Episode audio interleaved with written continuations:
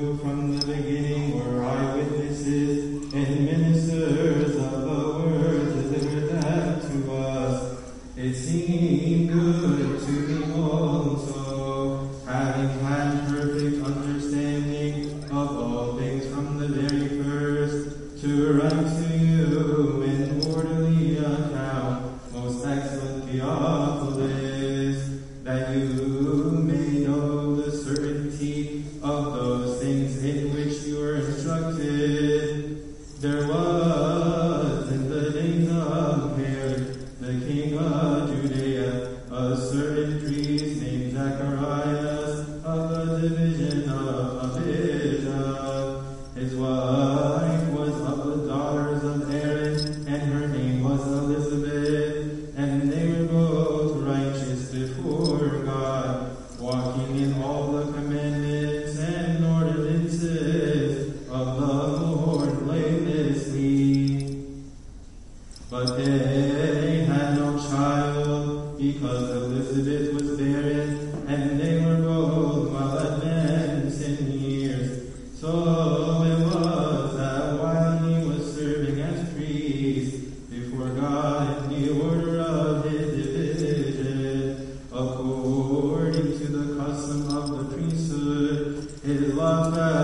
to burn incense when he went into the town.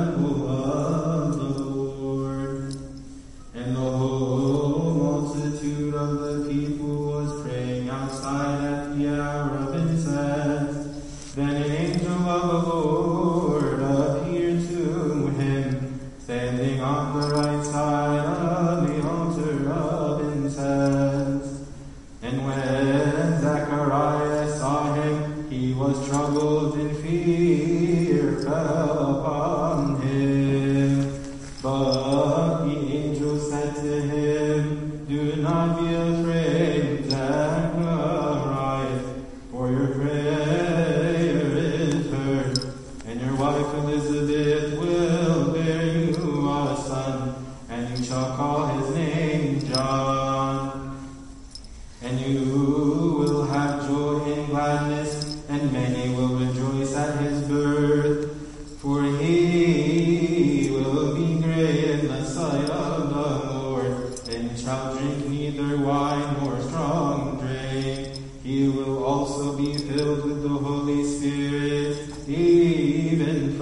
his mother's womb, and he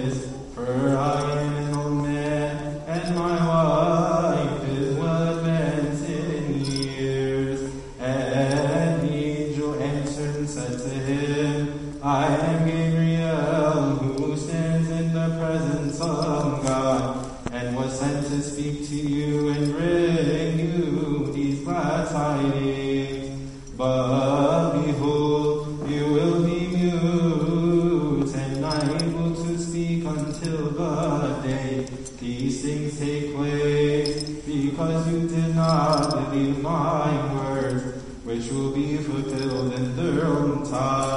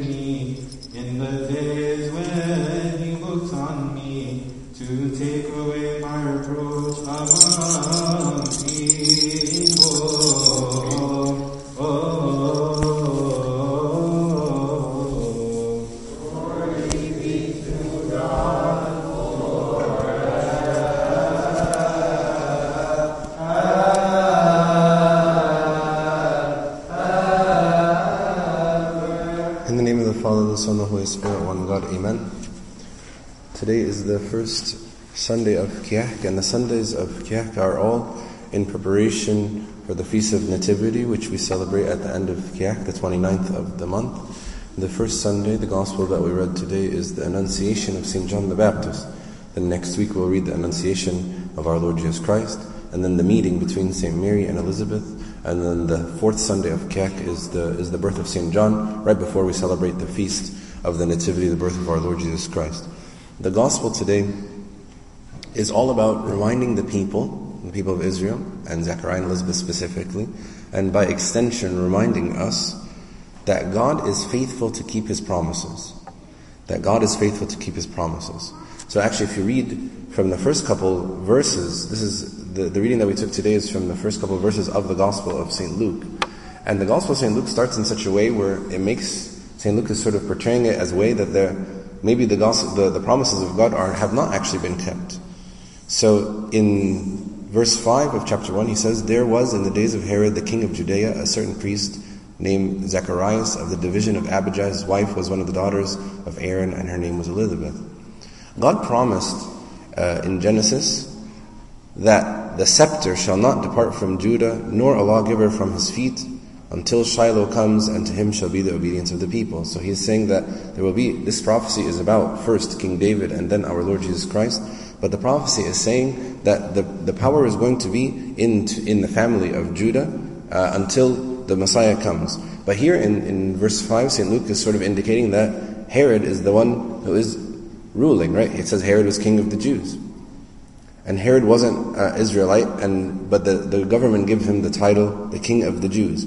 So right from sort of the very beginning, it's a, this is supposed to be about how God always keeps His promises. There's an implication here that maybe God has broken one of His promises, but actually that's not the case. We'll see here that God's promises never fail. Despite how things appeared, you know, God promised in Genesis was still holding true, and Saint Luke knew that this this promise was still holding true.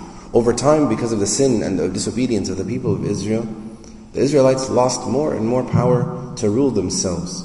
Until finally all that was left was really the only, the only authority that they had, only ruling power that they had for themselves at the time was the authority of the Sanhedrin. We see the Sanhedrin uh, playing a big role in the, the trial of our Lord Jesus Christ towards the end of his life.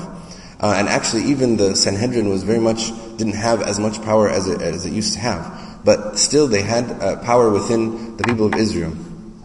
And actually, the there are like the, the Talmud, which is one of the sort of the the Jewish uh, commentaries on on the law, uh, it says, "Woe unto us, for the scepter has departed from Judah, and the Messiah has not come." And this was written actually right about the time of the coming of our Lord Jesus Christ. So people were the the, the, the Jewish people were commenting and saying man, this, this prophecy has been, or this promise from God has been broken. The scepter has been taken away from us, and the Messiah did not come. So right at the time when they were complaining that God's word had failed them, that they had been rejected by God, actually there was God, the word of God in the flesh, standing right in front of them. Not rejecting them, but keeping faithful to his promises. So anyway, we are re- introduced today to Zacharias and Elizabeth, and we learn something very important about them in verse 6. It says that they are, they were both righteous before God, walking in the commandments and ordinances of the Lord blameless. It's an amazing thing when people think that we are good, when we are righteous, when we are holy. But it's a much more uh, amazing and much more noteworthy thing when this thing is said about you by God. Right? It's an entirely different thing for God Himself to say it, especially to say in Scripture that these people are blameless. So they were devout Jewish people. They were obedient to the law. And maybe because of their obedience is why God is going to do great things through them. God, of course, can use all sorts of different people. But it seems to be that He mostly uses people who are faithful to Him, who are willing to obey Him, to be obedient to Him. Sometimes our sin holds back God from being able to do great things in our life because we are unwilling to work with Him. But Zacharias and Elizabeth were ready to be used by God because they lived blamelessly. So then question I should ask myself, do I live blamelessly before God so that He can use me in the proper time? It's important that St. Luke says that these people were holy because the verse right after him saying that they are blameless, that they were righteous people, he says that St. Elizabeth was barren. In Israelite culture, and actually even in many cultures today, it's considered a curse from God that a woman cannot have children, for her to be barren. If a woman was not able to have a child, it was often thought it was because God is punishing her for some, uh, some sin. But here we see that that's not the case. Zacharias and Elizabeth are blameless in front of God. They're not being sort of punished. Many, many times when we are dealing with some sort of crisis or we're dealing with a sickness in our own life, it's not necessarily because God is punishing us. There are many possible reasons for these things. We were just talking about that in, in the Bible study that we took yesterday. The example of the man born blind. The disciples asked, who sinned? And our Lord Jesus Christ was very clear, saying, nobody sinned. That this man was born blind, but he was born blind so that can glorify God.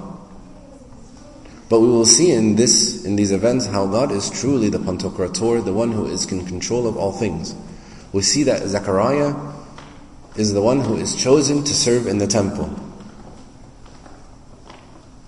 The Gospel tells us that he is in the division of Abijah, and actually the book of Chronicles in the Old Testament says that there are 24 priestly divisions. So he had his priestly division chosen to offer incense. That's not really that likely of a thing. And then even more than that, he was chosen from his division to be the one to offer. Okay? So we see from this that God is not a God of chance. God is not a God of chance. God is behind all of the things that are seemingly coincidences in our lives. So a chance meeting with someone that I might maybe have not seen in a while in church is not a coincidence. It's God giving me an opportunity to encourage them, let them know that they've been missed. There are no coincidences with God. The book of Proverbs says, the lot is cast into the lap, but its every decision is from the Lord. So the lot falling to Zechariah to offer incense is not a coincidence. And so he's raising incense, and then Archangel Gabriel appears to him and tells him that his prayers have been answered. Right? Your, your wife Elizabeth is going to bear a son. So we see, or we begin to see, why did God wait so long to answer the prayer of Zechariah and Elizabeth? It's because He had better, something better in store for them that even, than even that they imagined. They were simply praying for a child. God didn't want to give them just any child. He wanted to give them St. John the Baptist. You remember what our Lord Jesus Christ says about John the, uh, St. John the Baptist. He says, He is the greatest to be born among women. It's an amazing thing. Zacharias and Elizabeth were praying for a child. They prayed and waited and prayed and waited and no child came. But it wasn't because God did not hear their prayers. It was not because God did not hear their prayers. And it wasn't because they were sinning and so God wasn't answering their prayers. It was because God had something in store for them beyond anything that they could ask, beyond anything that they could imagine. They would become parents of St. John the Baptist who would prepare the way for our Lord Jesus Christ. They waited and waited and waited, and when God finally answered in His own time, He did so in an amazing way. But actually, they're not the only ones who are waiting. We see in our Lord, we see that the archangel in uh, verse 17, he says he will also go before him in the spirit and power of Elijah, turn the hearts of the fathers to the children, and the disobedient to the wisdom of the just, to make ready a, prepare, a people prepared for the Lord. If, you're, if you have a Bible that has footnotes, When it says, turn the hearts of the fathers to the children, you will see a little footnote there. Why? Because actually Archangel Gabriel is quoting from Malachi, the book of Malachi, chapter 4, verse 6. This verse is very beautiful. This verse is the very last verse of the Old Testament. The very last verse of the Old Testament. Turning the hearts of the fathers to the children. It's in the last book of the Old Testament, and the last chapter, and the last verse. It says in Malachi, And he will turn the hearts of the father to the children, and the hearts of the children to fathers, lest I come and strike the earth with a curse. It's a promise to the people of Israel that God is going to send a man like Elijah to reunite Israel. So it's a promise from God. And that's what we're talking about today, how God keeps His promises. A promise from God about the nation of Israel in Malachi. And do you know when the book of Malachi was written or when this promise was made? In about 450 BC. So 450 years before the coming of our Lord Jesus Christ. Zechariah and Elizabeth maybe had been waiting or praying for a child for 10 years, 20 years, 30 years. But the people of Israel had been praying and waiting for this promise to be fulfilled for 450 years. That's a long time to wait for a promise. But God is faithful, and He always keeps His word, and His promises don't fail. And God kept His promise to the people of Israel. We'll learn actually another lesson from the promises of God from Zechariah as well. God kept His promises to the people of Israel, and God kept His promises to individuals like Zechariah. Zechariah said, how shall I know this? I'm an old man and my wife is well advanced in years. So he's questioning God here. He's saying, I don't think that this can happen. I'm too old to have a kid. What does that tell us about Zechariah? Do you think Zechariah is still, until that moment, praying to God to have a child? It would seem from the way he's answering, no. Right? If he were, had still been praying, he would have said to the archangel, wow, God is finally answering my prayer. Right? That's what you do when God answers my prayer. I pray for something, God gives it to me, I thank Him. That's a normal reaction. But he didn't do that. Zechariah didn't do that. Because maybe he had been given up actually praying about this certain subject. Zechariah maybe long ago gave up. He said, okay, I prayed for this, it didn't happen. I'm too old now, I'm not going to pray about this anymore. Maybe some of us feel that way sometimes in some of our prayers. I've prayed and prayed and prayed for something, but it seems like God didn't hear me or God is ignoring me. But God is never ignoring. God hears all of our prayers. We should say with Archangel Gabriel, God has heard your prayer. He hears all of our prayers. And He's going to answer in His time. And even if you stop praying, like maybe Zechariah had stopped praying here, even if you had stopped believing, right? St. Paul says that even when we are faithless, that God remains faithful. So God has something better in mind and more in store than we can imagine, even when Zechariah maybe had stopped asking for this thing that he had wanted so badly. But when the answer to our prayer comes, when God says, okay, now I will work to give you that thing that you've been praying for, shouldn't doubt God. I shouldn't question God. That's what Zechariah did. And then when Zechariah did this, the, the archangel sort of answered him harshly says, I'm Gabriel who stands in the presence of God when was sent to speak to you and, behold, and bring you these glad tidings. And he tells him, he tells him that, she, that he's going to be mute until it actually happens. So we see, because Zechariah doubted, he made him mute. He made him unable to speak. But God is able to accomplish His purposes and keeps His promises. Just because 450 years had passed for Israel does not mean that God had forgotten them. Just because God, uh, excuse me, just because Zechariah had stopped praying, and just because he had doubted God, this does not stop God either. God's promises will be fulfilled in His own timing and in His own way. And more than that, even our disbelief does not keep God from accomplishing His purposes. The difference only is, are we going to partake in the blessing or not? Are we going to be part of His work or exclude ourselves from it? Sometimes we might be disciplined for our unbelief like Zacharias was here. So God continues and keeps His promise like He says in verses 24 and 25 that Elizabeth conceives. He keeps His promises. So in causing Saint Elizabeth to become pregnant in her old age, God took away, it says it took away her reproach, or she says she took away her reproach among the people. God removed her shame of being barren.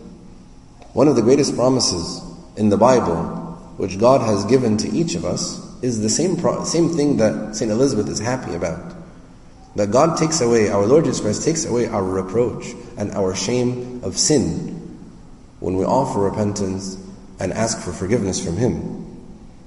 Right in Colossians, St. Paul says, And you who were once alienated and enemies in your mind by wicked works, yet now He has reconciled in the body of His flesh through death to present you holy, blameless, and above reproach in His sight.